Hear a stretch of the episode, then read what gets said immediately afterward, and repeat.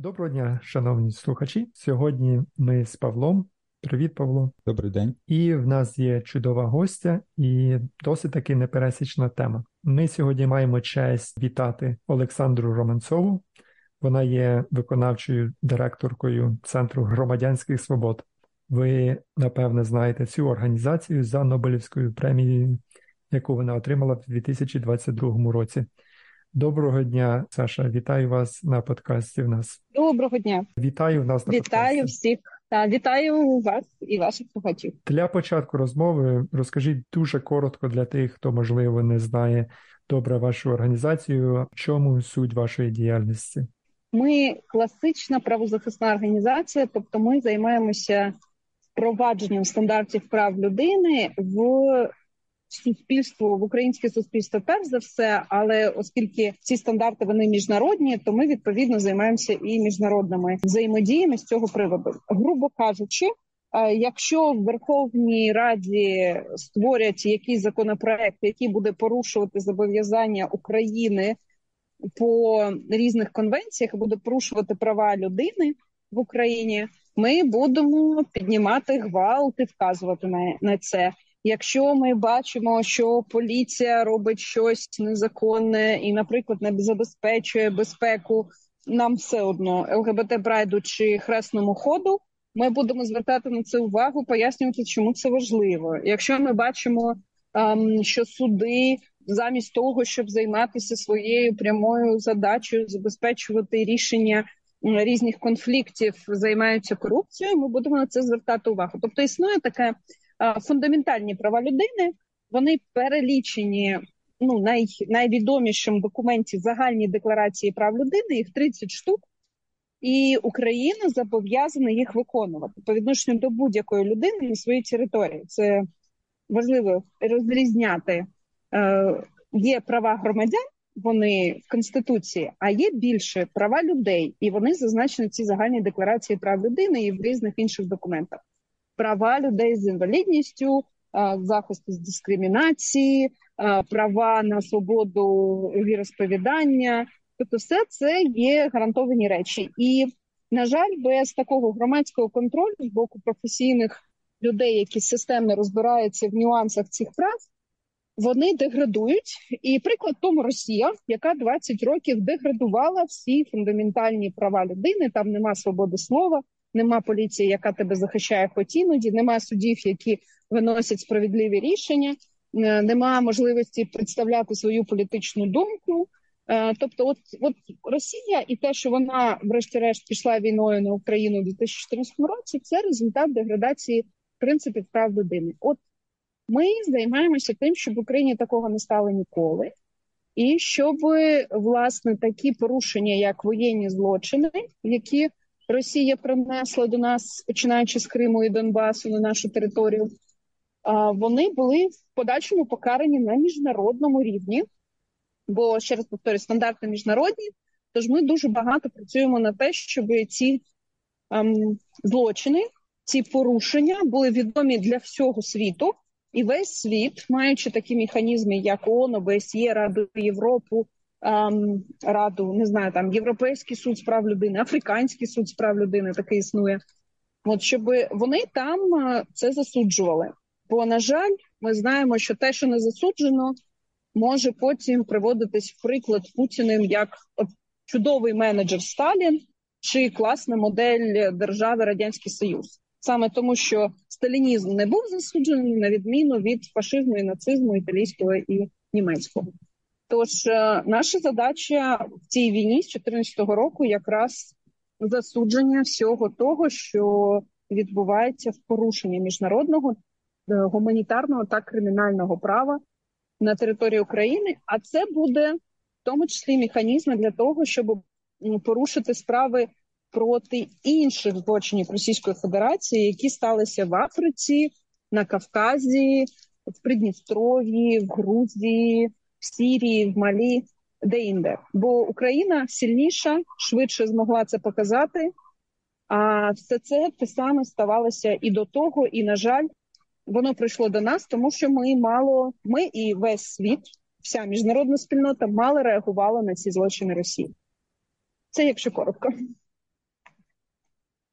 Зрозуміло. Ми повернемося до окремих нюансів, тому що це була така ґрунтовна і обширна відповідь. Але для початку ви є виконавчою директоркою, тобто це така executive role, і ми, власне, на технічній базі говоримо про технічні речі, то давайте поговоримо про технічну сторону от вашої роботи і взагалі вашої особистої роботи, тобто як ви в повсякденному житті керуєте такою серйозною організацією?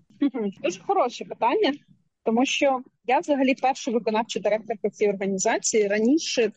Е, ну, ви знаєте, як зараз багато людей в Україні мають такий досвід створення своїх громадських ініціатив. Тобто люди бачать якусь проблему і розуміють, що об'єднатися, можливо, навіть по волонтерськи навкруги цієї проблеми значно простіше і швидше зробити це самим, знайти ресурси.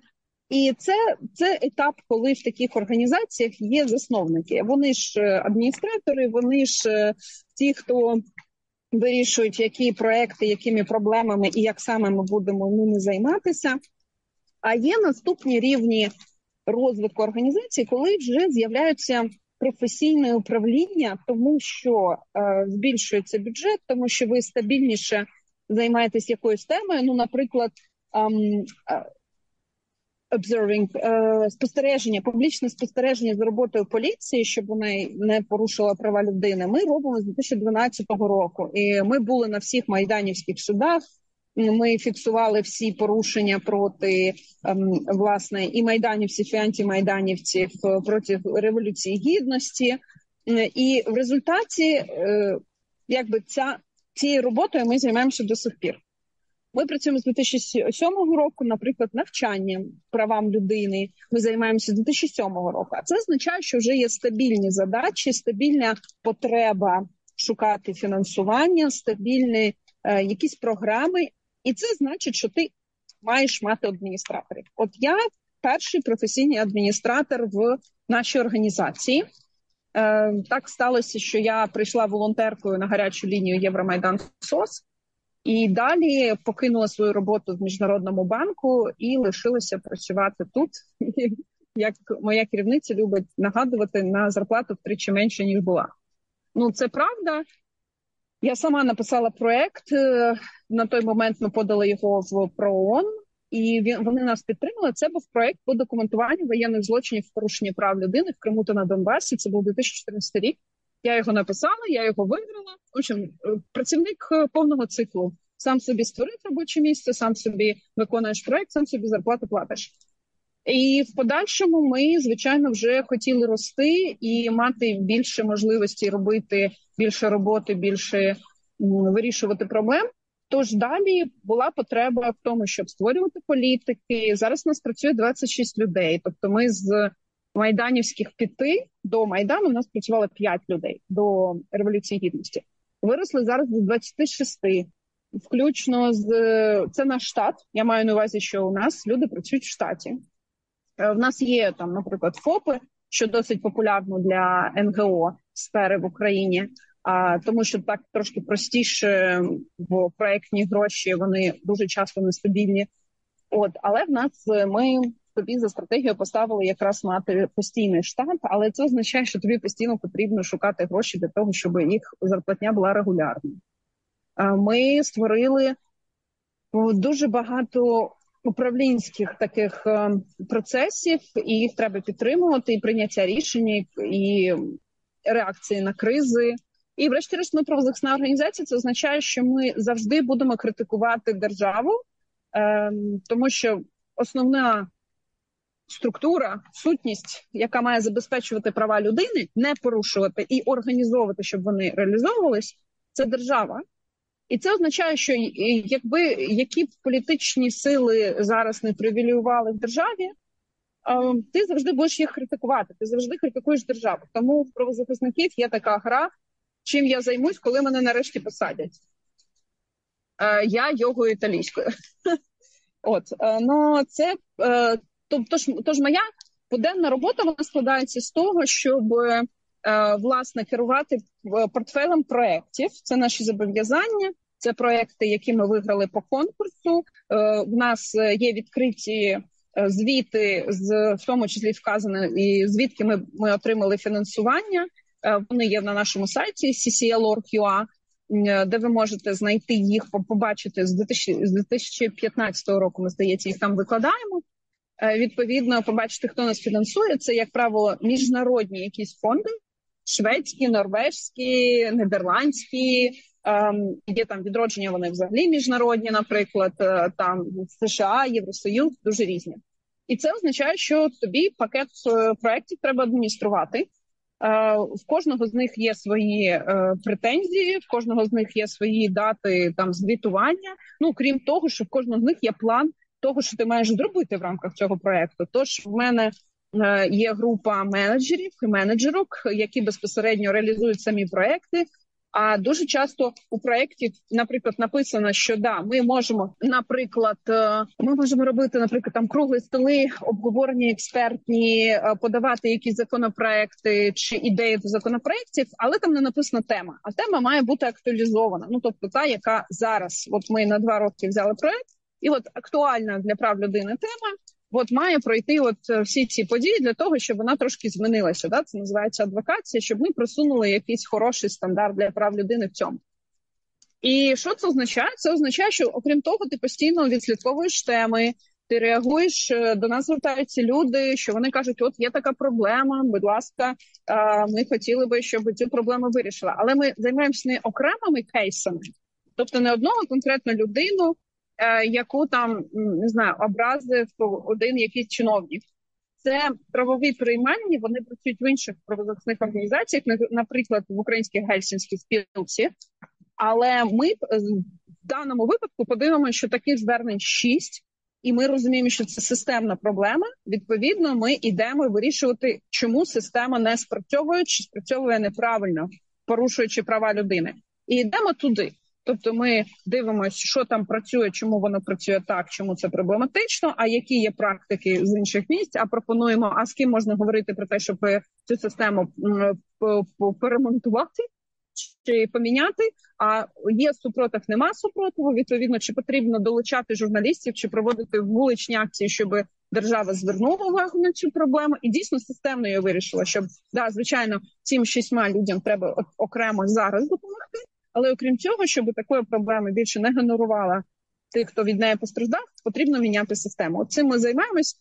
Тож мій день виглядає дуже часто як е, розклад з багатьох багатьох зустрічей, з планірок з моїми колегами, з різних е, коаліційних дій з іншими організаціями, в залежності від тем, і в тому числі дуже багато з міжнародними партнерами, тому що так сталося, що Україна частіше міняється від е, домовленості з зовнішніми партнерами, які дають нам кредити чи гроші, аніж е, таким внутрішньою політичною волею. Оця внутрішня політична воля дуже часто складається якраз з такого зовнішнього пінка. Ну, от так, а що ще? Ну і все це займає дофіга часу. Дуже часто, особливо коли там якісь е, якась прям хвиля якоїсь ідіотізму, чи в прокуратурі, чи в парламенті, чи щось, ти прям не знаєш за що хапатися. Тобто одночасно е, свистять дирки в усіх системах. Тобто парламент е, вкидує якусь абсолютно невміняємий закон, в той самий час в суді встановлюється якась абсолютно невміняєма практика, і в цей момент у нас з'являються, наприклад, внутрішньо переміщені особи. Це нова категорія соціальна категорія людей в українському суспільстві, для яких треба доорганізувати реалізацію їх прав. Ну, наприклад, самий простий приклад, щоб вони могли голосувати, да щоб вони могли отримати е, можливість тут реалізовувати себе там працювати. І Україна пропонує якісь е, із говна і палок е, рішення, які е, насправді і незручні, і гідність людей дуже часто принижують, але вважаються, типу, ми порішали. Ну, общем, і цих речей дуже часто бувають хвилями. А, Тому от такою хвилею для нас стала окупація Криму, далі е, окупація Донбасу, де ну тільки 5 тисяч людей е, пройшли через підвали Донбасу. Ще скільки там лишилося. Ну в мене по відчуттях не менше стільки ж лишається до сих пір.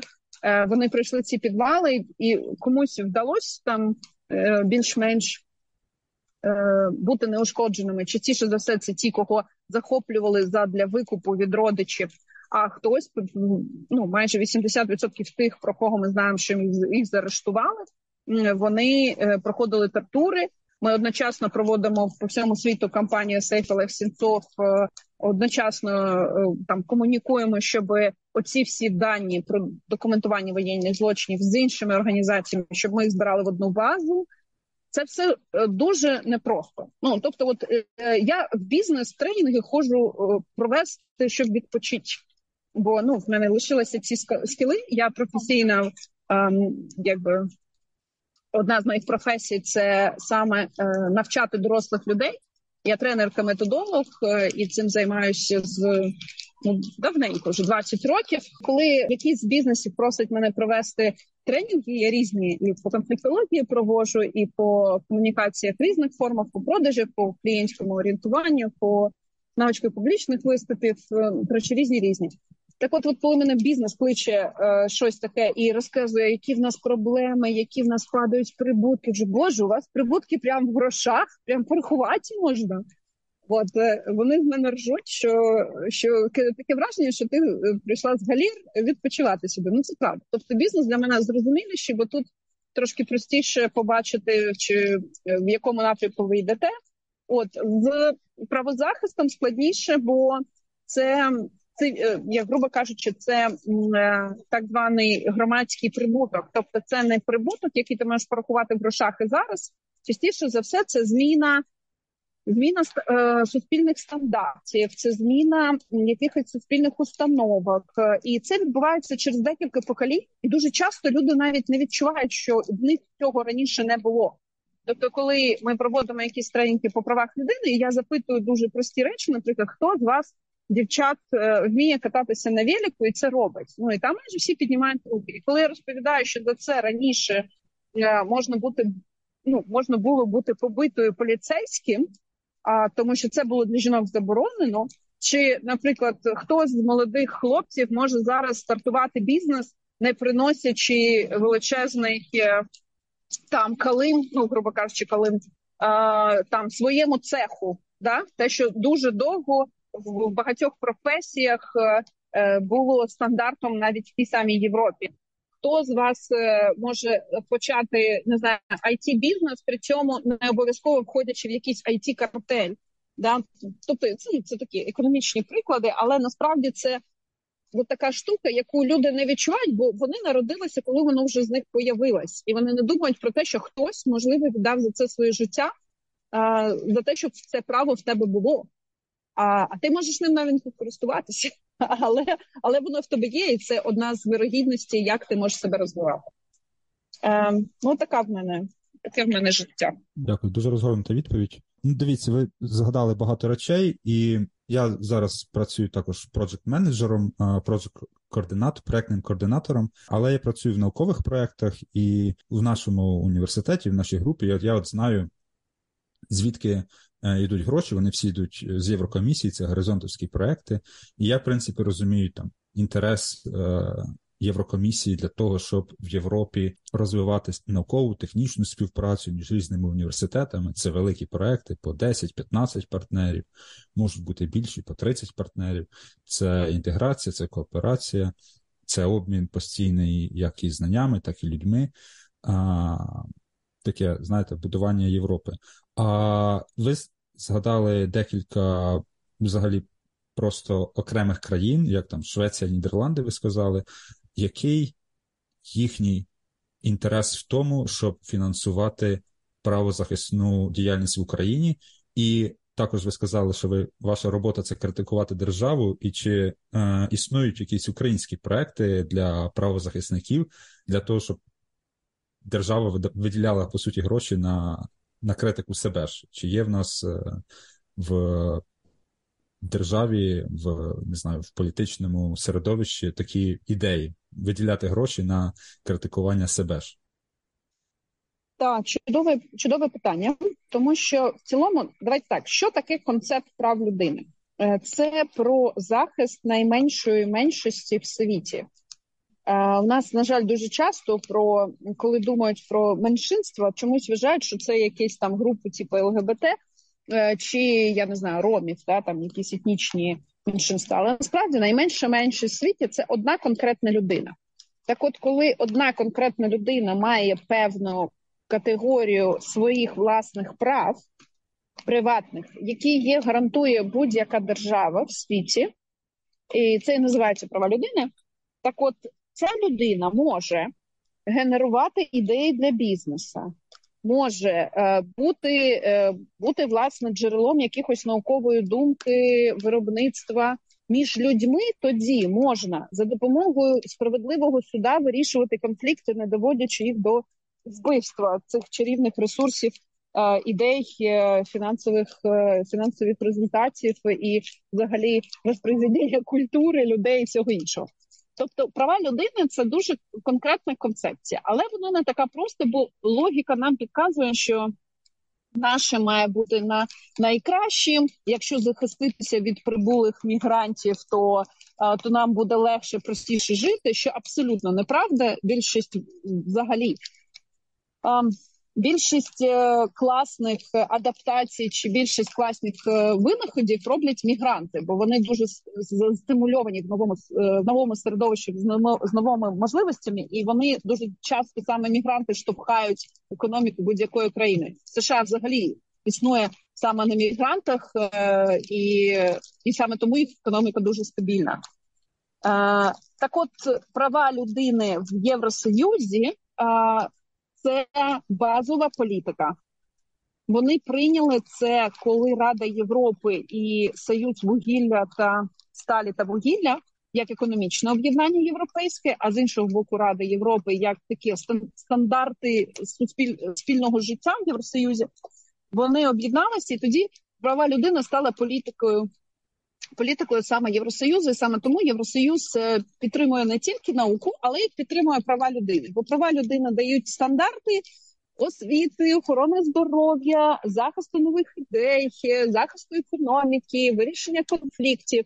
І все це дає можливість спокійно розвиватися, торгувати, ам, виражати свою думку через нормальний політичний процес. А нормальний політичний процес в Україні, на жаль, споклюжений е, багатьма 70 років радянського союзу, де нас привчали, що політика це брудно, і в нас має бути на неї алергія.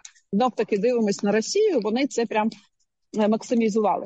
Тож такі країни, як Швеція, Норвегія, Нідерланди, Чехія, до речі, досить досить часто програми по правах людини підтримують. Вони зацікавлені у вміняємих сусідах якщо у вас в країні е, вдалося впровадити стандарти прав людини, це означає, що будь-яких чех, норвег, швед. Ем, я не знаю, нідерландець, німець, до речі, німецький МЗС теж підтримує програми.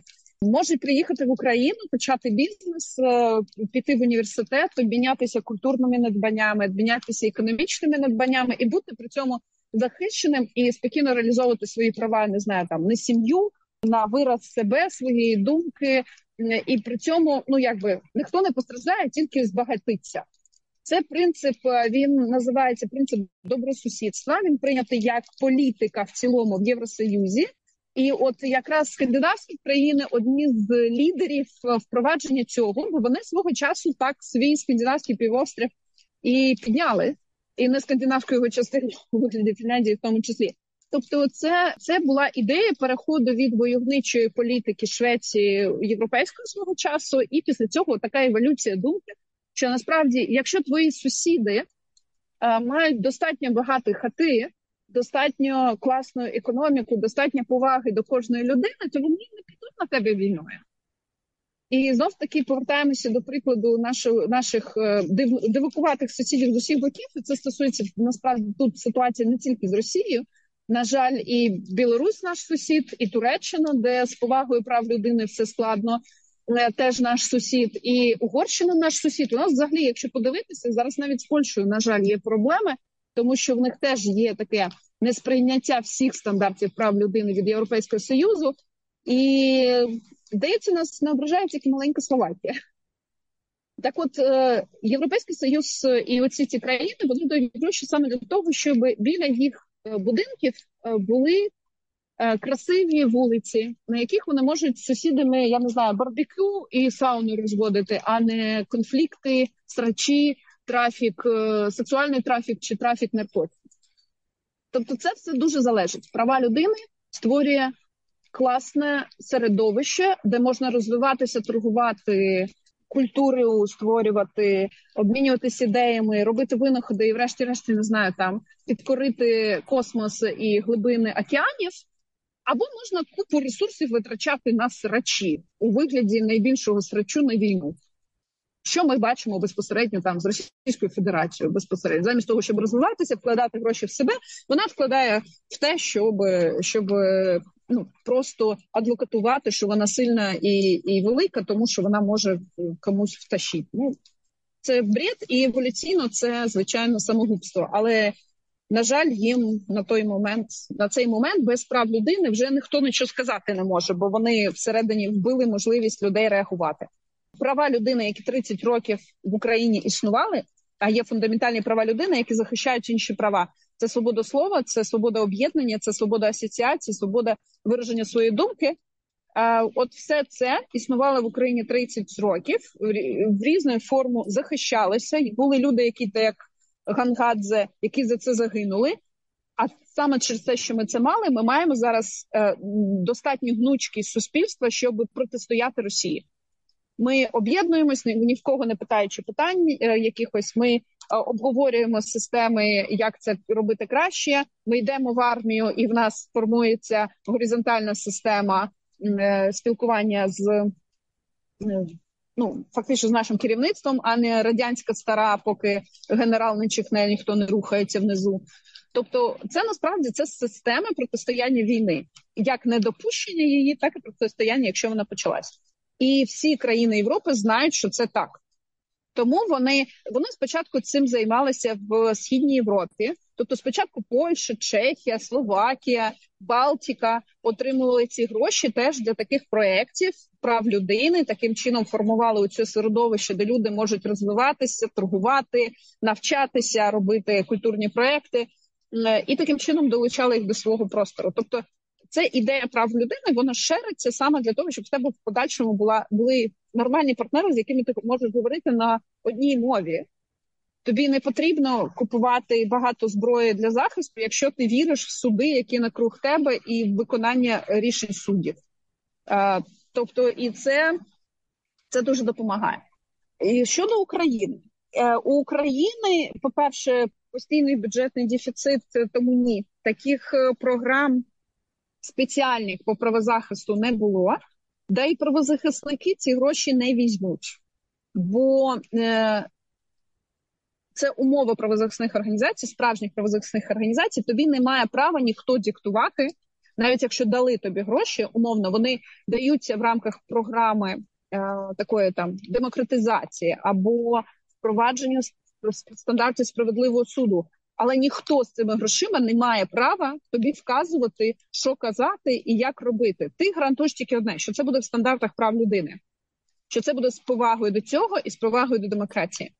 А в Україні ніхто не вірить в те, що взявши якусь форму грошей, ти е, зможеш е, бути незалежним в цьому процесі.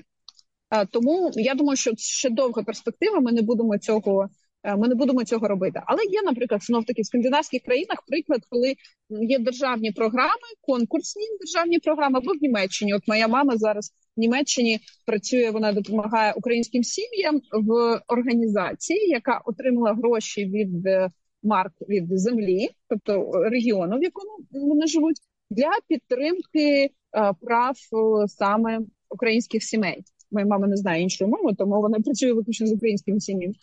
Е, от, тобто, це е, це буває, але не в Україні поки що. Зрозуміло. Що? І об'єднуючи угу. ці дві відповіді, в мене питання щодо незалежності і щодо наших поганих сусідів.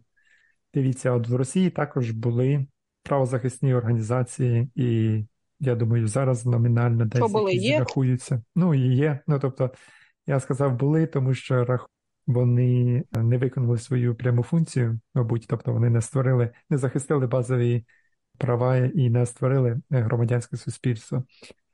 І От я хотів запитати. А ви як... точно це хочете от, от цей момент хочете лишати в записі? Ну, бо я маю на увазі а, ні. Ну, це це неправда. Добре, ні, то подискутуємо. Подискутуємо Давай. на цю тему. Ну, ось, наприклад, меморіал його ж заборонили. Це воно ж меморіал також це ж правозахисна організація рахувалася. І... Ні. Ні? Добре. Ну, ну там, займ... там нюанси, я розкажу. Добре, добре. Ну, розкажете якраз. Ну, тобто ми технічні люди, ми далекі від цього. Uh-huh. Якраз uh-huh. тому ми з вами спілкуємося. Скажімо так, ГУЛАГу НЕТ, також правозахисна організація. Вони намагаються бути незалежними, як вони сказ... як ви сказали, але вони допомогли. ВДВшник був, вони допомогли йому виїхати в Європу, а він виявився причасний до воєнних злочинів. І пов'яжуючи це все, так як і от правозахисні організації мають бути нейтральними. І ви взаємодієте з російськими правозахисними організаціями, і чи, от, чи є упередження щодо них? Я думаю, так, в мене було б, наприклад. І знову ж таки, чи існує упередження щодо вас, чи помічали ви таке, що, можливо, західні донори або там умовні швейцарські донори будуть до вас упередженими через те, що через ваше українське походження будуть вважати, що ви закриваєте очі на можливі злочини української армії і лише фокусуєтеся на злочинах російської армії, чи як ви комунікуєте і доводите те, що ви є незалежними? Так, е, спочатку правозахисник е, сам по собі це не професія, це спосіб діяльності. Відповідно, в момент, коли ти захищаєш стандарти прав людини в ненасильницький спосіб, ти є правозахисником. Є спеціальна така конвенція про захист людей, які займаються правозахисною діяльністю. Вона ОНівська. І на жаль, це єдиний, якби такий документ, який більш-менш визначає, що таке правозахисник. Ем, правозахисні організації частіше за все це такі організації, які 24 години на добу займаються якимись правозахисними проблемами. Ем, в Росії після радянського союзу, в принципі, перша правозахисна організація вона з'явилася до радянського союзу. Це була московська хельсінська група. Після цього була створилася українська хельсінська група, вірменська хельсінська група, е, латишська, літовська хельсінська група, грузинська хельсінська група і далі по всьому світу. А в момент, коли радянський союз таки визнав в створенні ОБСЄ, що да, права людини це типа така частина, яку б ми хотіли там десь щось підтримувати. Вони сподівалися, що всі е, цей документ не прочитають, але з'явилися люди, які такі: ми будемо содействувати е, нашій державі виконувати права людини. І ці люди дуже е, всі вони або були в таборах, або вислані, жінки здебільшого вислані, або вбиті, тому що ці люди хотіли захищати стандарти прав людини. На той момент це було що? Це була, наприклад, греко-католицька церква і взагалі церкви. Це були люди, е, які хотіли виїхати в е, в Ізраїль. Це були це були просто закриті судові процеси, відправка в гулагі, політичні статті. Е, посадити могли студенти за поширення тексту загальної декларації прав людини. Це вважалося антирадянською діяльністю. Так зародилися правозахисний рух на території, в тому числі України, тому що українська хельсінська група е, це була перша така правозахисна організація. І е, меморіал був створений після розпаду радянського союзу саме для того, щоб ці всі злочини сталінської епохи е, вони були зафіксовані. Люди, які постраждали, це мільйони людей, були реабілітовані. А для цього потрібно було їх знайти прізвища, куди вони діли, що з ними сталося, бо все це було заархівовано. І Путін, власне, знову ці архіви закрив. А в Києві вони відкриваються з з тою періодичністю, яка зазначена там в кожній, грубо кажучи, 5 років відкривається нова порція радянських архівів. І е, меморіал був створений як е, власне історичний рух. Але от з таким правозахисним по суті задачею реабілітації людей вони наставили, оскільки як вони, як історики, наставили собі задачу покарати тих, хто це робив, і зараз вони визнають це помилкою. Вони вважають, що треба було одразу зазначати і хто хто руч, ручками це робив, хто приймав рішення. Але вони бачили, що потрібно реагувати і на е, власне порушення прав людини наразі, і тоді було створено правозахисний центр меморіал. Крім того, з'явився антидискримінаційний центр меморіал. Це просто люди, які концентрувалися на якихось темах. Всього в меморіалі більше 40 організацій, 5 з яких українські. Просто для розуміння, що що таке що таке рух меморіал. Це історичний рух по всьому світу. Там, окрім російських організацій, українських організацій, вірменських організацій, там um, пострадянських, грубо кажучи, країн організацій, там є е, римський, чеський, берлінський офіс. Всюди, де вони могли знайти інформацію, вони створювали офіс і шукали. Тобто, і це були люди, які долучалися. Хтось з них були історики, хтось не. А власне, оцей хельсинський рух, чому я так багато про нього знаю, вони були ініціаторами створення нашої організації. Вони його підтримали створення нашої організації. Тому ми в даному випадку ми провідники таких традицій хельсинського руху пінання держави в бік стандартів прав людини. В той самий час є проблеми, які ти ніяким чином не вирішиш на території Російської Федерації без участі росіян, які там знаходяться, чи не росіян, а людей, які там знаходяться, і мають як ну, хоча б якусь частину захищеності. Наприклад, ми працюємо з російськими адвокатами для того, щоб шукати дітей та наших полонених по тюрмах. Бо чим більше часу проходить тисячі як воєннополонених, так і цивільнополонених, вони їх розсилають. Це величезна система тюрем.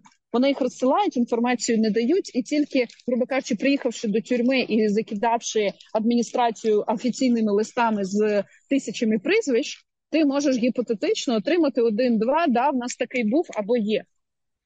Тобто, без без цих людей, які, не дивлячись на те, що їх за це переслідують, відкривають е, справи на них, е, забирають у них ліцензії адвокатів, врешті-решт не дають їм насправді зустрітися з цими людьми. Але хоча б ми знаємо, що ця людина жива і вона в Таганрозі. Тобто, це е, це така робота, яку вони роблять не, е, неофіційно, і да, ми з ними контактуємо так само, як і з російськими правозахисниками, які з 2014 року засудили окупацію Криму. Для нас є принципово, що це не люди, які очнулися 24 лютого, а люди, в яких послідовна позиція з моменту окупації Криму. І от е, з такими правозахисниками да, ми працюємо. І саме тому ми маємо можливість е, допомагати зараз повертати людей, е, допомагати будувати стратегію звільнення більших груп. Ем, ну, ми займаємося саме політв'язнями з 2014 року. Тобто, всі кампанії Prisoners Voice, Олег Сенцов, Let My People Go були можливі завдяки нашим контактам з ну, наприклад, в Крим мене вже не пускали. Ну ладно, я і в Росії, і в Білорусі заборонена з 2017 року, але тільки люди з російськими та білоруськими паспортами могли заїжджати в Крим. Там вірмени нам ще допомагали. Е, приїжджати в Крим і збирати для нас інформацію про порушення людини там. І коли ти говориш е, в Європі про те, що е, це не просто окупація, зміна флагів і вежливі чоловічки, це тортури, вбивства, зникнення, придушення культури кримських татар, це вбивство людей, активістів проукраїнських. Так само тобі для цього потрібні Ем, тобі потрібні для цього конкретні приклади, конкретні дані. І от ми ці дані отримували е, від таких польових місць наших колег, які ну виглядали менш підозріло ніж ми. Так само, як і документування воєнних злочинів на Донбасі. Е, з 2014 року всі мої монітори були в списках е, розстрільних на на чекпоінтах, тобто ми не могли вже заїжджати на територію окупованого Донбасу, і меморіал їхав з російської сторони збирати для нас інформацію. Потім вивозив її нам до 16-го року. У 16-му році ФСБ е, повідомив е, ну от оці так звані ЛДНР, типу державні структури, що от такі конкретні люди з таким то переліком, от такі та організації з таким то переліком. Вони, звісно, російські громадяни, але з ними спілкуватися не можна, допускати їх не можна, тому що вони, значить, антиросійські діячі. Для мене є дві категорії: перше, що це люди, які поважають стандарти прав людини і не вчора стали це робити. Тобто, перший маркер це визнання окупації як злочину і в Криму і на Донбасі. Друге, це те, що ці люди продовжують власне працювати зі стандартами прав людини. Чи вони не змогли виконати свою пряму функцію? Тобто, якщо Ярмак зараз в Україні каже якийсь треш невідповідний до прав людини чи я виконала свою пряму функцію? нагадуючи державі в різних формах про те, що є стандарти, і в нас є по них зобов'язання. Тобто вони зараз маргінальна частина власного суспільства. Це правда. Їх почали ну, путінська структура почала їх давити ще приблизно 10 років тому. Тобто, перші е, перші заборони, перші е, перш за все, вони почали е, їх власне фінансів якимось чином обмежувати в фінансах. Тобто вони викидали фонди міжнародні, які підтримували їх роботу, просто забороняли їм офіси тримати в Росії. Так само, так само. І е, тому я не вважаю, що оце оголтіле враження, що 140 мільйонів людей це одна моногрупа. Ну це, це чесно кажучи, примітивно. Тому що 140 людей, якщо ми хочемо рано чи пізно зупинити цю навалу зомбі, нам треба зрозуміти підгрупи, які там є, і власне впливати на кожного з них окремо для того, щоб просто відділити від них цю путінську структуру і її посадити. А з цими людьми їх обеззаразить і, обез... і як це сказати, обезоружить. О, точно, обезброїти.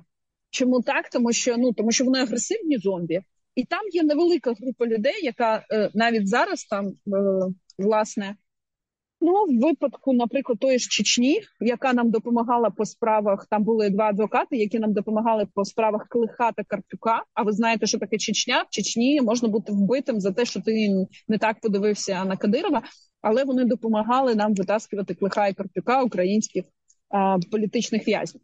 Да? Тобто, це, це важливо, що людина має мати позицію і робити щось для цього, а не просто сидіти і казати Ні, я нічого не можу.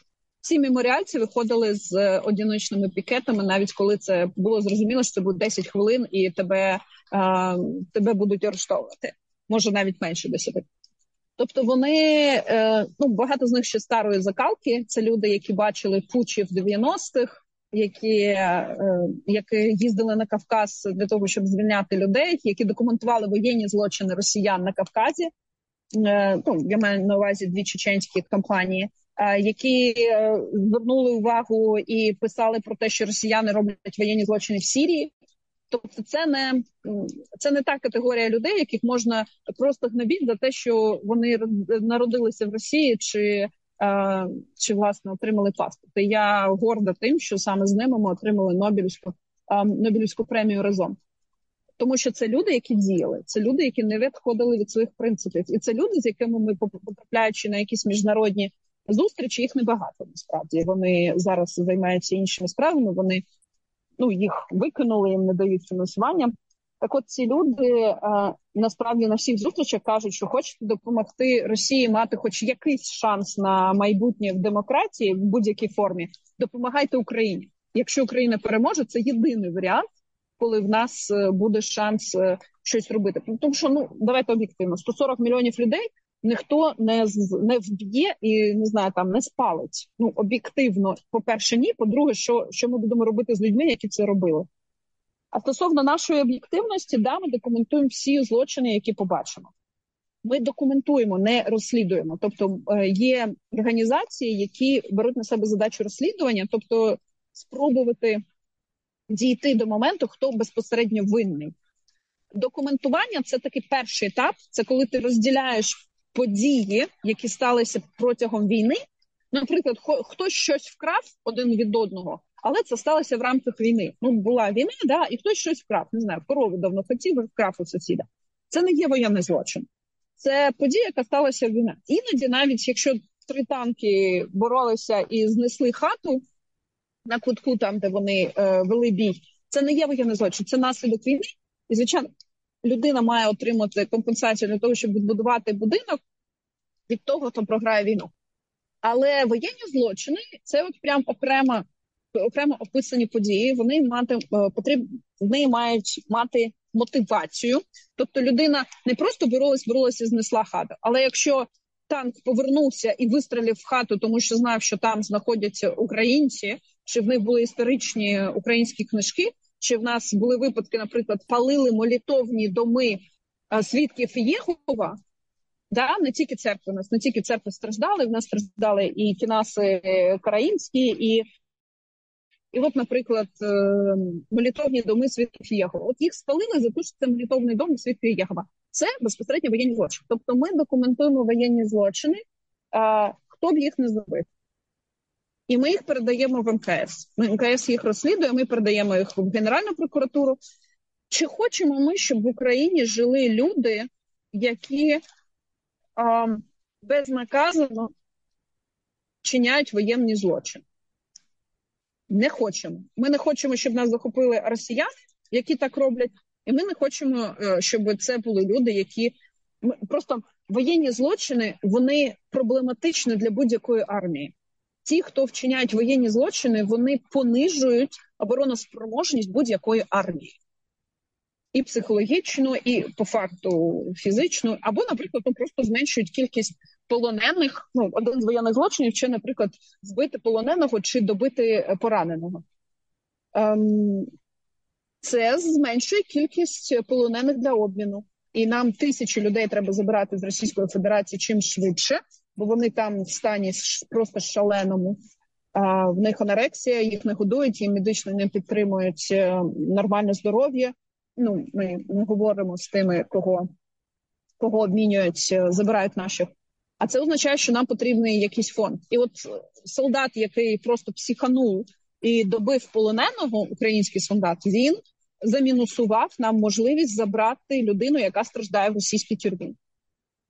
Тому до нас претензій нема. Маю на увазі, тому що ми працюємо в стандартах прав людини.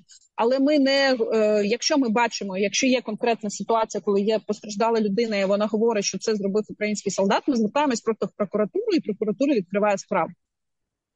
Бо в армію у нас пішов пішов весь стрес е, українського суспільства. Ви хочете сказати, в українському суспільстві не було людей, які вибирають кримінальну деструктивну поведінку. Були чи потрапили такі в армію? Потрапили.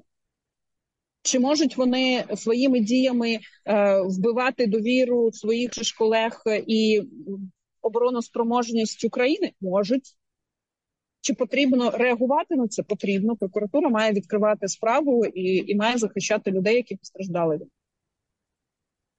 У мене такий невеличкий такий фоллоуап до правозахисних угу. організацій. Давай.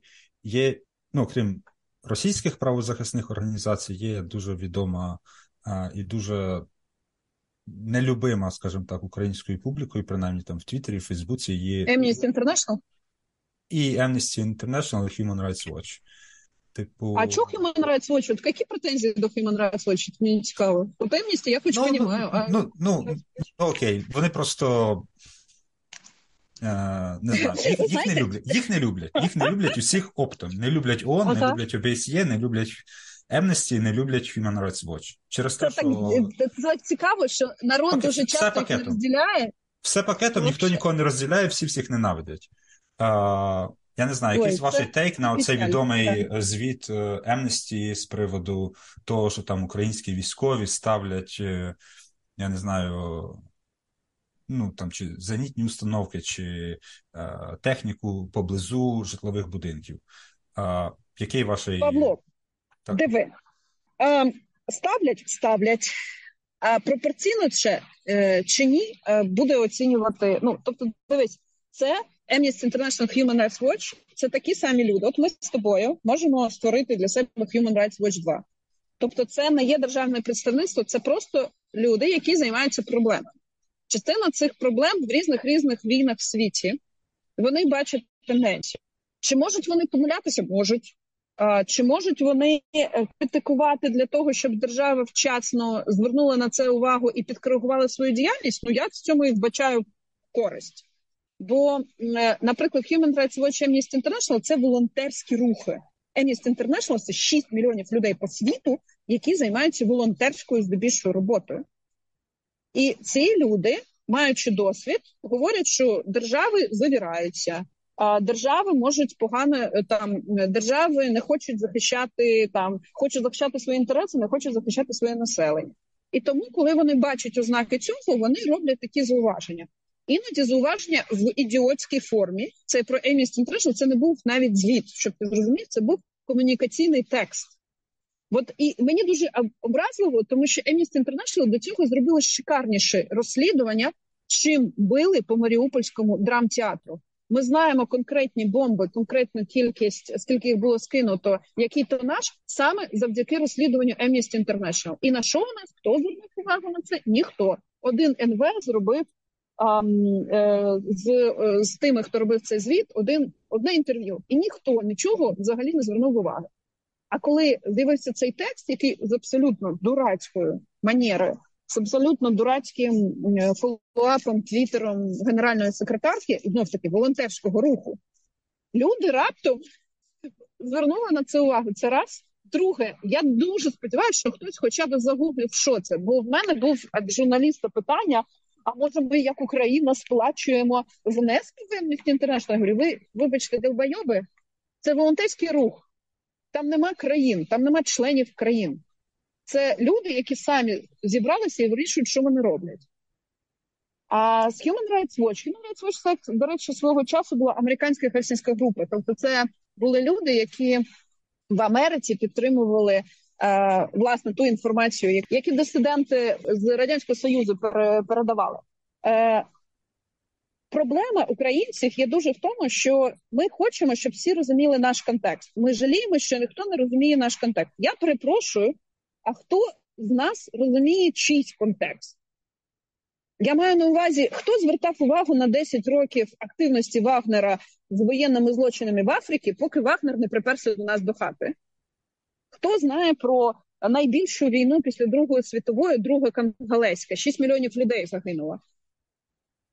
Тобто є така проблема, що у нас українці замість того, щоб розібратися в темі, і потім видавати аргументовану критику, на що ми знову таки маємо право.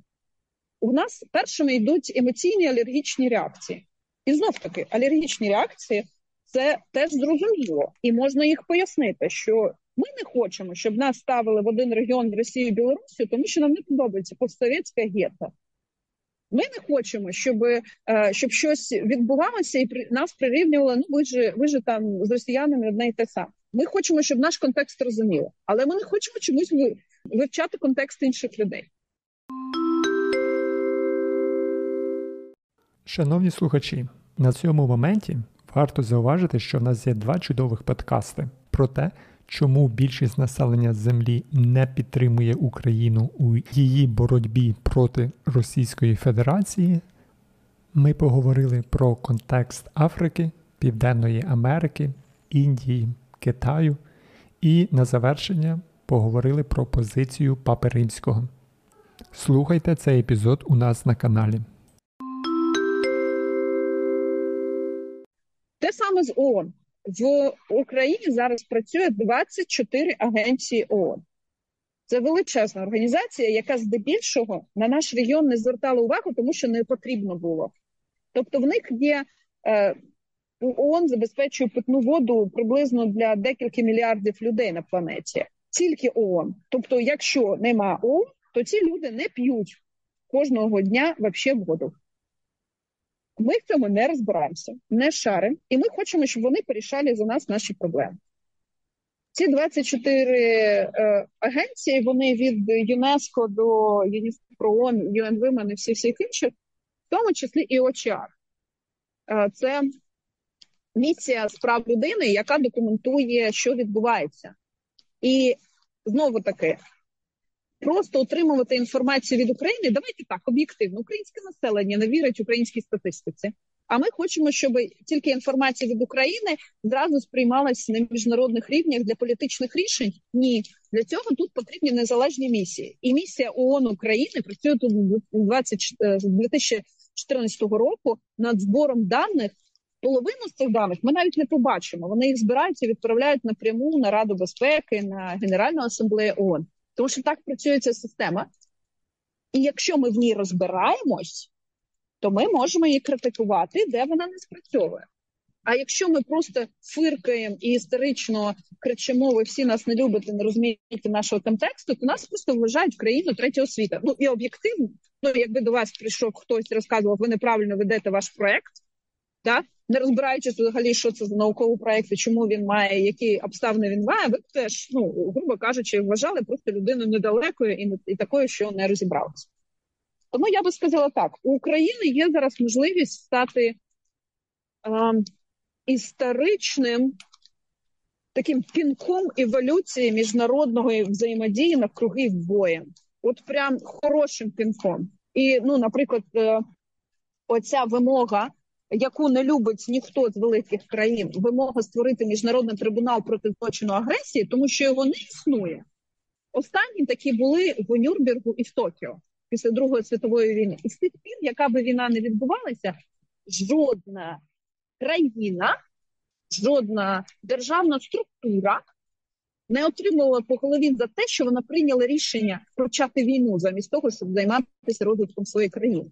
Це те, що відбулося 9, відбувається 9 років з керівництвом Росії. Це не 9 років замість того, щоб своїх країнах займатися, вкладають гроші в агресію проти України.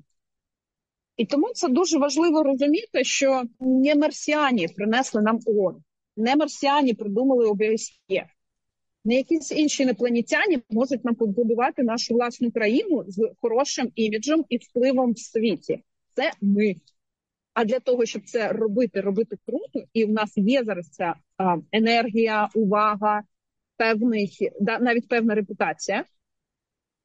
Для цього нам треба розібратися в цих структурах, чому вона працює так, як працює зараз, як ми хочемо, щоб вона працювала, і запропонувати моделі, як туди йти, а не просто як діти вирішать, нам не подобається те, що ви пишете. Amnesty International, так само як і Human Rights Watch, це один з голосів. Якщо Міністерство оборони України подивилось на їх звіт і сказала, а це добре, якби вони сказали публічно. Дивіться, ми розглянули ваші всі ваші факти. Отут, отут, отут ми не погоджуємось. У нас отакі аргументи. Отут, отут. Ми почули, що можуть бути ризики. Ми їх виправили.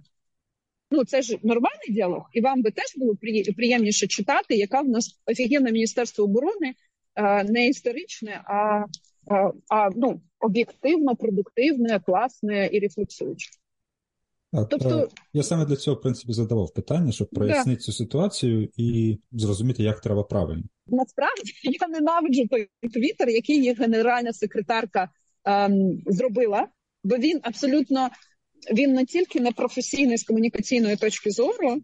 Там вони зробили окремо, є публічно Нью-Йорк Таймс опублікувала звіт. Тобто, оцей волонтерський рух він теж відреагував на оцю без, безтактність, з якою відбулася ця комунікація. Волонтерський рух Amnesty International замовив зовнішній е, зовнішній аудит усієї цієї ситуації. І є публічно, ви можете почитати, от кому дійсно хочеться розібратися. Є публічний звіт а, оцієї незалежної ради, яка цю всю ситуацію розібрала. І я дуже сподіваюся, там скоро будуть вибори, бо генеральний секретарів там вибирають, що у цієї баришні е, можливості не буде реально далі Amnesty International очолювати.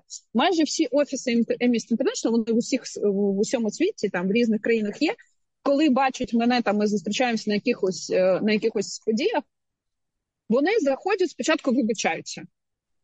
Ну от, бо вони розуміють, що е, що комунікація лажова була. Це і вони теж розуміють. Що навіть якщо там є якась проблема, такою комунікацією вони закрили собі можливість цю проблему вирішити. Бо вирішити проблему можна було тільки в діалозі, а вони вирішили, ми тут хайпанем, ну, грубо кажучи, да, на хейті. Так, дякую за дуже ґрунтовну відповідь. Повністю погоджуюся, то в нас питання часто провокативні, так для того, щоб стимулювати гостя, заглиблюватися в тему. Гость уже стимульований, не вели... не, не хвилюйся, гость стимульований. А просто критика має бути конструктивна для того. Е, диви, я не хочу, щоб ООН здохло, так само, як ОБСЄ. Я хочу, щоб ООН краще працювало, і е, ну і ми разом встановлювали стандарти. Наприклад, зараз ми запустили е, дуже прикольну акцію. Прикольно, ну необхідну акцію по звільненні е, медиків, які в полоні знаходяться. Там близько 500 людей. Розумієш, бо захоплення медиків, утримання їх в нелюдських умовах. Це проблема України, звичайно, бо це наші 500 людей, які ми хочемо додому, і які ми хочемо, щоб не страждали. Да?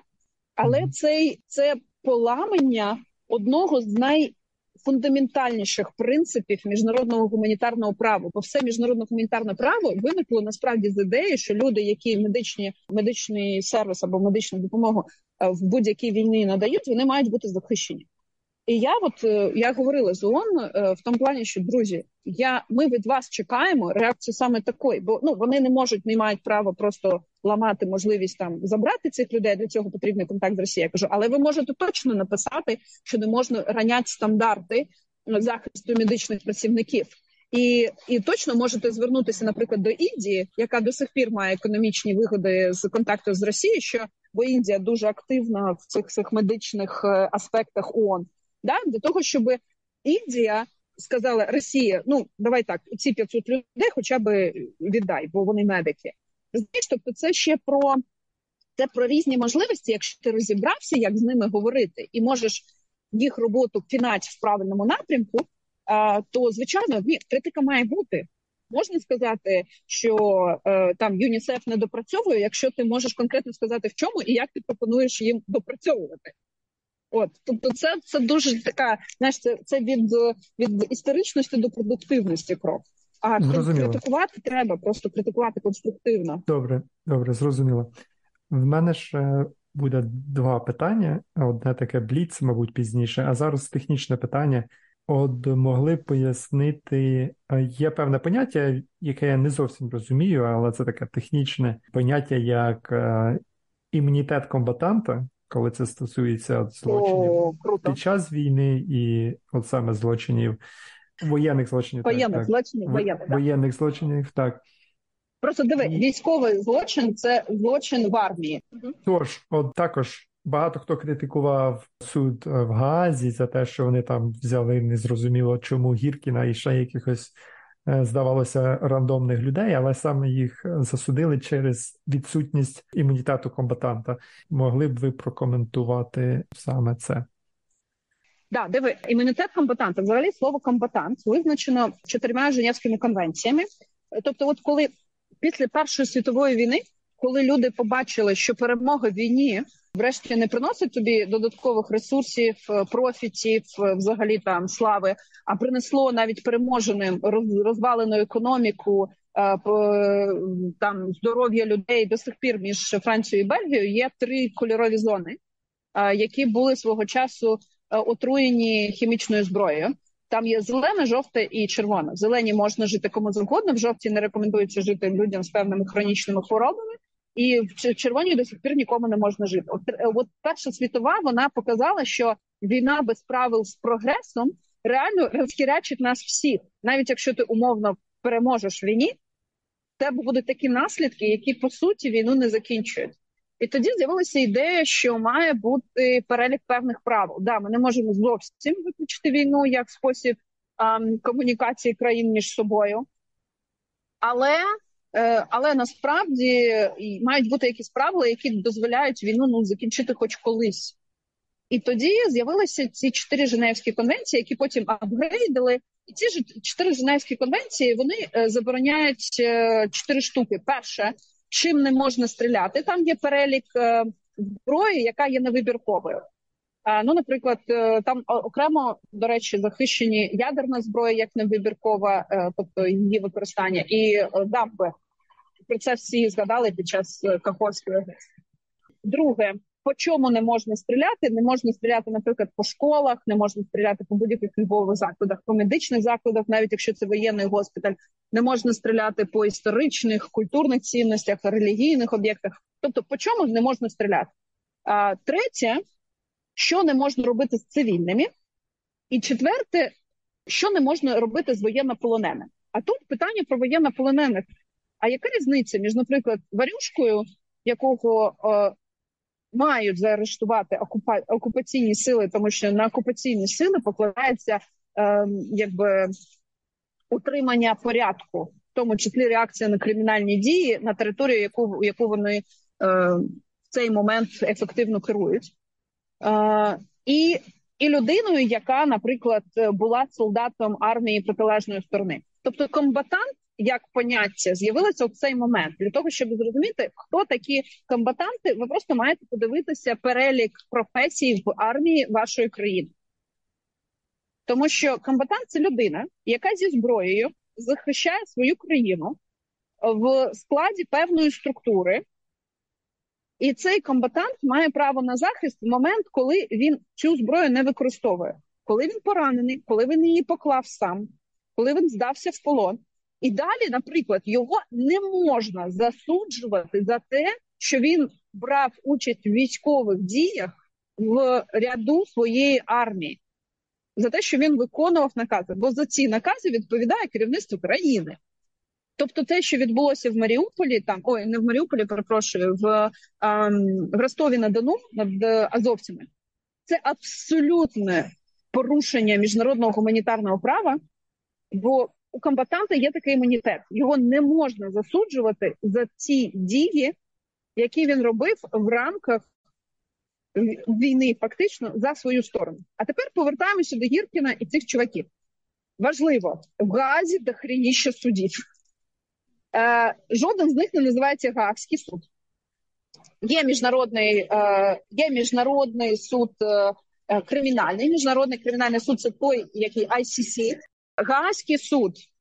Суд в Гаазі це національний суд Королівства Нідерланди, який вів міжнародну по суті справу, тому що навіть тут в Україні це була міжнародна розслідувальна група. Вона складалася з 50 чоловік. Вона була е, малазійсько-нідерландська, австралійсько-українською, і вони тусили в ну базувалися в австралійському посольстві, і вони збирали цю цю інформацію для національного нідерландського суду. Тобто, для того, щоб національний нідерландський суд міг е, вони знайшли, грубо кажучи, виходи. В них були докази, що оці три людини приймали участь в цьому процесі. Тому вони їх звинуватили, тому що це суд, а не як в нас, знаєте, суд лінча, мені здається, ти винуватий, тому ти маєш бути повішений. Ні. Їм потрібні були докази, доказати, що конкретно якісь люди приймали участь в тому вистрілі, який збив Боїнг і призвів до купи власне смертей. А, тому є от були докази по цих трьох людях, і для того, щоб їх засудити, вони визнали їх некомбатантами, тому що на той момент об'єктивно Гіркін не належав до російської армії, так само, як і ці учасники. Вони а е, армії ЛДНР ніхто взагалі не визнає. Тобто нема у е, імунітету комбатанта, тому що нема до чого бути комбатантом, до чого бути прив'язаним. А, І в даному випадку це ну така собі насправді а, досить хитка штука. Вони її вибрали, єдиний з трьох, хто е, найняв е, адвокатів, і власне вони мали свою лінію, мали свою лінію захисту. Він був виправданий, але вони це зробили, і це дуже важливо для нас, бо це, ну грубо кажучи, коли ми кажемо, що малазійський Боїнг збила не Україна. Це в будь-якій іншій країні, наприклад, в Мексиці, такі ну трендіть. А коли е, коли їм кажуть, ні, малазійський Боїнг збили проксі е, проксі найманці, це чудовий процес. Ви можете почитати, які докази цього є. То Мексика вже не може хитати головою і казати: ну тут непонятно. Понятно, є стандарт проведення судового засідання з розслідування, і цей стандарт не був порушений. Процес був проведений згідно з стандартами справедливого суду, тому факт встановлено. І це для нас дуже важливо. Зрозуміло. Дивіться, ми часто говоримо Давай. в Україні хороші речі про те, що неможливо мати мир без справедливості, і ми всі прагнемо не просто миру, не просто закінчення війни, не просто перемоги, а справедливого миру. Але це все благородні речі, і існує не нульова ймовірність того, що війна закінчиться або в підвішеному стані, або в стані, в якому буде певний договір між Україною і Росією, в якому буде прописана амністія. Тобто, як українцям жити, от як правозахисним організаціям жити, наприклад, після того, як Україна на офіційному рівні, у випадку, якщо це станеться, це абсолютна спекуляція, чи готові ви до такого сюжету обміну миру на амністію? Богдан, диви, ми вообще не теж не не феї і не марсіані. В тому плані не маємо, не вміємо ані в магію, ані в надкосмічні технології. Е, Українське суспільство, так само як російське суспільство, не монолітне. Є люди, які вважають, що всіх треба повбивати. Є люди, які вважають, що навіть якщо ти вчителька і була зі своїм класом в Криму, ти колаборантка, є люди, які вважають, тобто тут про справедливість, яке насправді є суб'єктивним відчуттям, ну по суті, це дуже суб'єктивна штука. Про справедливість, коли ми говоримо, ми говоримо про історичну справедливість. Це дуже важливий аспект, бо в нас її не було після радянського союзу. Ніхто не засудив рішення, в тому числі і українців, таких як Хрущов і всі інші учасники або Брежнєв, е, учасники в комуністичній системі управління. Ніхто ці рішення не засудив, а мільйони людей, е, українців, і не тільки українців, фінів, е, не знаю, там грузинів, узбеків загинули в Улазі, в інших е, ну, трудових таборах, е, закопані в Сандармоці. І коли ми говоримо про справедливість, історичну справедливість, це не обов'язково всі сидять за ґратами. Більшість президентів, яких на міжнародному рівні в чомусь звинувачували, е, і вони не самі приїхали в Гагу і не захистили себе, бо є такі звинувачення, які в результаті президенти ці відбили. Вони просто тупо померли, але це не зовсім справедливість. Бо справедливість це засудити все те, що робить Путін і його оця е, зграя вовків е, всі 9 років, а може й 20 років, тому що все ж таки те, що вони зробили з, з пропагандою і російським суспільством, це теж величезний злочин. Тож е, тут дуже важливо є таке поняття, воно дуже круте, як сталий мир. Це не мир, коли перестали стріляти. Ну умовно, да перестали. Ну умовно, що завтра над Києвом, над цією територією України більше нема ракет, більше нема е, безпілотників. І що всі повернулися і стали будувати бізнес, розвиватися, реалізовувати свої права, творчу наукову думку? Ні. Нам для того, щоб ми в подальшому могли спокійно, повноцінно жити, реалізовувати свої права, досить багато нюансів потрібно.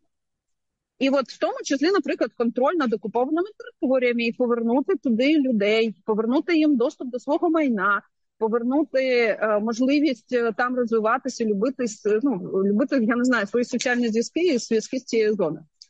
Тому, коли ми говоримо про е, сталий мир, він складається в тому числі з багатьох нюансів, які описані в такому розумінні, як перехідне правосуддя.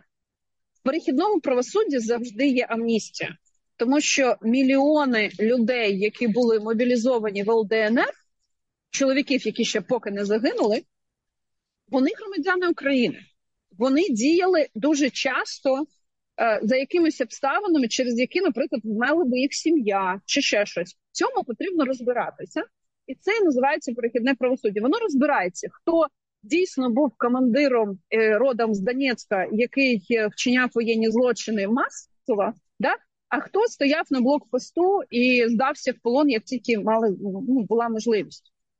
І це мільйони кейсів з обох боків хто не витримав і вистрілив, е, не знаю, там підозрюючи, що граната була у російського солдата, а хто дійсно ходив по полю і дострілював ну, є таке маскулінне е, вбиття е, ранених.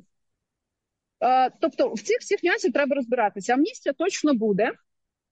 Ця амністія може бути, наприклад, з якимись нюансами, наприклад, забороною займати, вибиратися чи займати політичні пости але точно не амністується, і це зафіксовано в міжнародному праві тих, хто вчинили воєнні злочини.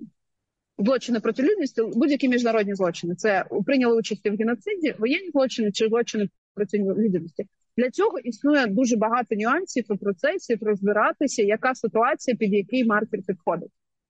Тому е, от сталий мир та перехідне правосуддя це будуть такі загальні знання, які українцям доведеться теж опанувати, і що це включає, і яким чином там, в тому числі, є меморіалізація, в тому числі є репарації для того, щоб люди могли продовжити своє життя. Але меморіалізація важлива для поваги жертв.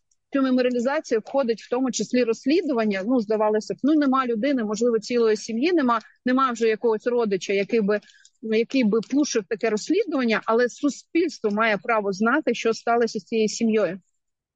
Там дуже багато нюансів, і да, нам все це треба зробити. А справедливість починається з того, що щось називається злочином. От те, чого не стало з е, сталінськими злочинами, їх не назвали злочинами. Mm. І навіть якщо ми не догонимо Путіна, я підозрюю, ну якби моє вангування, що Путін навіть е, не не просто не доживе. Занадто велика територія Росії, щоб його випустили звідти живим. А навіть якщо ми не зможемо його засудити, оцей момент, що ми назбираємо достатньо аргументів сказати, що такий спосіб дії є злочином, це вже змінить історію. І це вже змінить відчуття справедливості для українців. Бо, ну, на жаль, українці не вірять в справедливість ну не тільки по відношенню до агресії Росії, але навіть дуже багато хто з них не вірить в суди, як взагалі спосіб отримати щось, щось справедливе, щось, щось які штуки. Нам ще в цьому плані досить рости і рости. Як суспільство має на увазі, щоб побудувати собі таку систему, щоб ти міг отримувати справедливі рішення всередині суспільства. Дуже коротке уточнююче питання. Ну, давай, те, давай. Що ви як згадали право ну, обмеження прав в сенсі виборів, а право обиратися. А чи можливо обмежувати для людей право обирати? Обирати Обирати цікаво. Так. Е, я Ой. можливо дам контекст. Угу. я спілкувався з одним Ти військовим. про людей, які не платять, е, не платять Ні. податки, чи ні, людей ні, ні, з певним ні, ні, віком? ні, ні. Ні, не я, я не про цю меритократію, не про е, такі речі. Я спілкувався з одним військовим, який воював в АТО довгий час. Потім він повернувся, і він був дуже так в поганому стані. Він для себе знайшов якусь таку от причину, для чого це все було. І для нього це була історія: окей, там ми е, там ця кампанія 14, 15, 16 року. Ми не повернули території, але от ми відрізали від себе велику частину електорату, яка б нам тягнула умовну партію регіонів, яка б нам тягнула в парламент там комуністів, партію регіонів і, і цю всю історію. А для нього це було таким, можна сказати, він для себе знайшов рятувальним колом. Так, він для себе знайшов причину, чому він воював, от, от саме в цьому. Люди, які потенційно ми віримо в відновлення кордонів 91-го року, люди в Криму, люди в Донецьку, в Луганську, загальноукраїнські вибори, парламентські вибори. Е, Чи є, не знаю, законним, чи є логічним, я не знаю, скажіть ви, е, обмежувати їхнє право вибору, право обирати? Чесно кажучи, ти дуже ти торкнувся якраз двох понять законним, логічним. Е, Законним ні, бо в нас немає такого обмеження в законах. Може з'явитися, може, бо наш парламент е, такі штуки може зробити. Для цього нам потрібно буде пройти такий процес, який називається дерогація. Е, В Європейській конвенції з прав людини, яку ми підписали, такого обмеження немає. І нам потрібно буде пояснити, чому ми це обмеження ввели. І на який період воно точно не може бути назавжди, воно може бути на якийсь період. Наприклад, в нас відбуваються деокупаційні процеси, і тому це потрібно. Чи скоріше за все, там якраз представлення в парламенті і голосування за те, що оце будуть люди, які нашими проблемами будуть опікуватися в національному парламенті. Я би вбачала, що це погана ідея не давати їм голосувати, бо тоді люди радикалізуються і е, ідуть в підпілля. Знаєш, жодна заборонена штука вона не зникає, вона просто романтизується, радикалізується, йде в підпілля і стає непідконтрольна. Ну розуміння, що з нею стається. Тому на національному рівні я б сказала, це для нас небезпечно не давати людям якесь представництво, але ну умовно. Це було 7% території і приблизно близько близько 12% населення, які постраждали. І враховуючи скільки людей там померло, а скільки людей там виїхало, плюс скільки людей там народилося, це буде досить невеликий відсоток нашого населення. Багато хто з них поїде, е, якщо ми деокупуємо, поїде просто з Криму і з Донбасу е, на, на Росію. Тобто їх не буде там. І тому те, що нам не подобається чиясь політична думка, не має відрізати цю людину, бо, бо це просто ознака проблем. І до цього ну Янукович з Марсу не прилетів. Він теж був частиною нашого суспільства і показником, на що суспільство зараз хоче витрачати свою увагу, що воно розуміє, наскільки вистачає її політичної грамотності. Тому мені дуже подобаються процеси, які зараз офіс президента, е, офіс представника по Криму роблять. Вони вже формують. Е, Так званий кадровий резерв для адміністраторів для тих регіонів, і і в Криму я точно знаю, чи для Донбасу ну вони, тобто це люди, які готуються там бути чиновниками, займатися деокупацією мозку. Да, тобто, ну уявіть, я чітко собі уявляю, що Уся ця пропаганда це наркотична залежність, бо я намагалася спілкуватися ну не з правозахисниками, які всі розуміють з Росії, а просто з людьми з Росії, які, коли в них аргументи закінчуються, вони починають на тебе кричати. Це це ломка. Тобто, це це по суті наркотична залежність, бо їм вприскивають через телебачення, що не треба рухатись, проблеми вирішать самі. Є великі люди, які їх за тебе порішають. Не рухайся, не не заботься не про що. Це ну це, це різновид наркотичного такого ейфорії, яку тобі продовжують, продовжують, продовжують. Ти на неї підсідаєш, і коли тобі її ламають, кажуть, що чувак, тобі за 20 років тут віртуальну реальність будували, то у людини починається емоційна боль, тому що він залежний. Вона він неважливо. От тому е, те саме буде з людьми, які лишалися під окупацією якийсь час чи певний період з урахуванням тої кризи, яка була на цих територіях до цього. До 2014 року криза, наприклад, корупційна, кримінальна на Донбасі була страшенна. Там кожна шоста людина сиділа.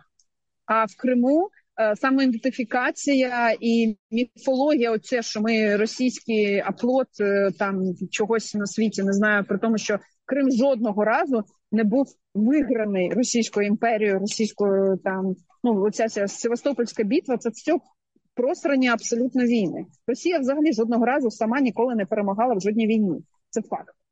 От, але все ця міфологія, така наркотична ейфорійна, вона там сиділа, і це ну я я чесно кажу, що там психотерапевтів, психіатрів і ем, і ніжного ставлення до поступової деокупації мозку має бути, бо знов таки втратити це населення.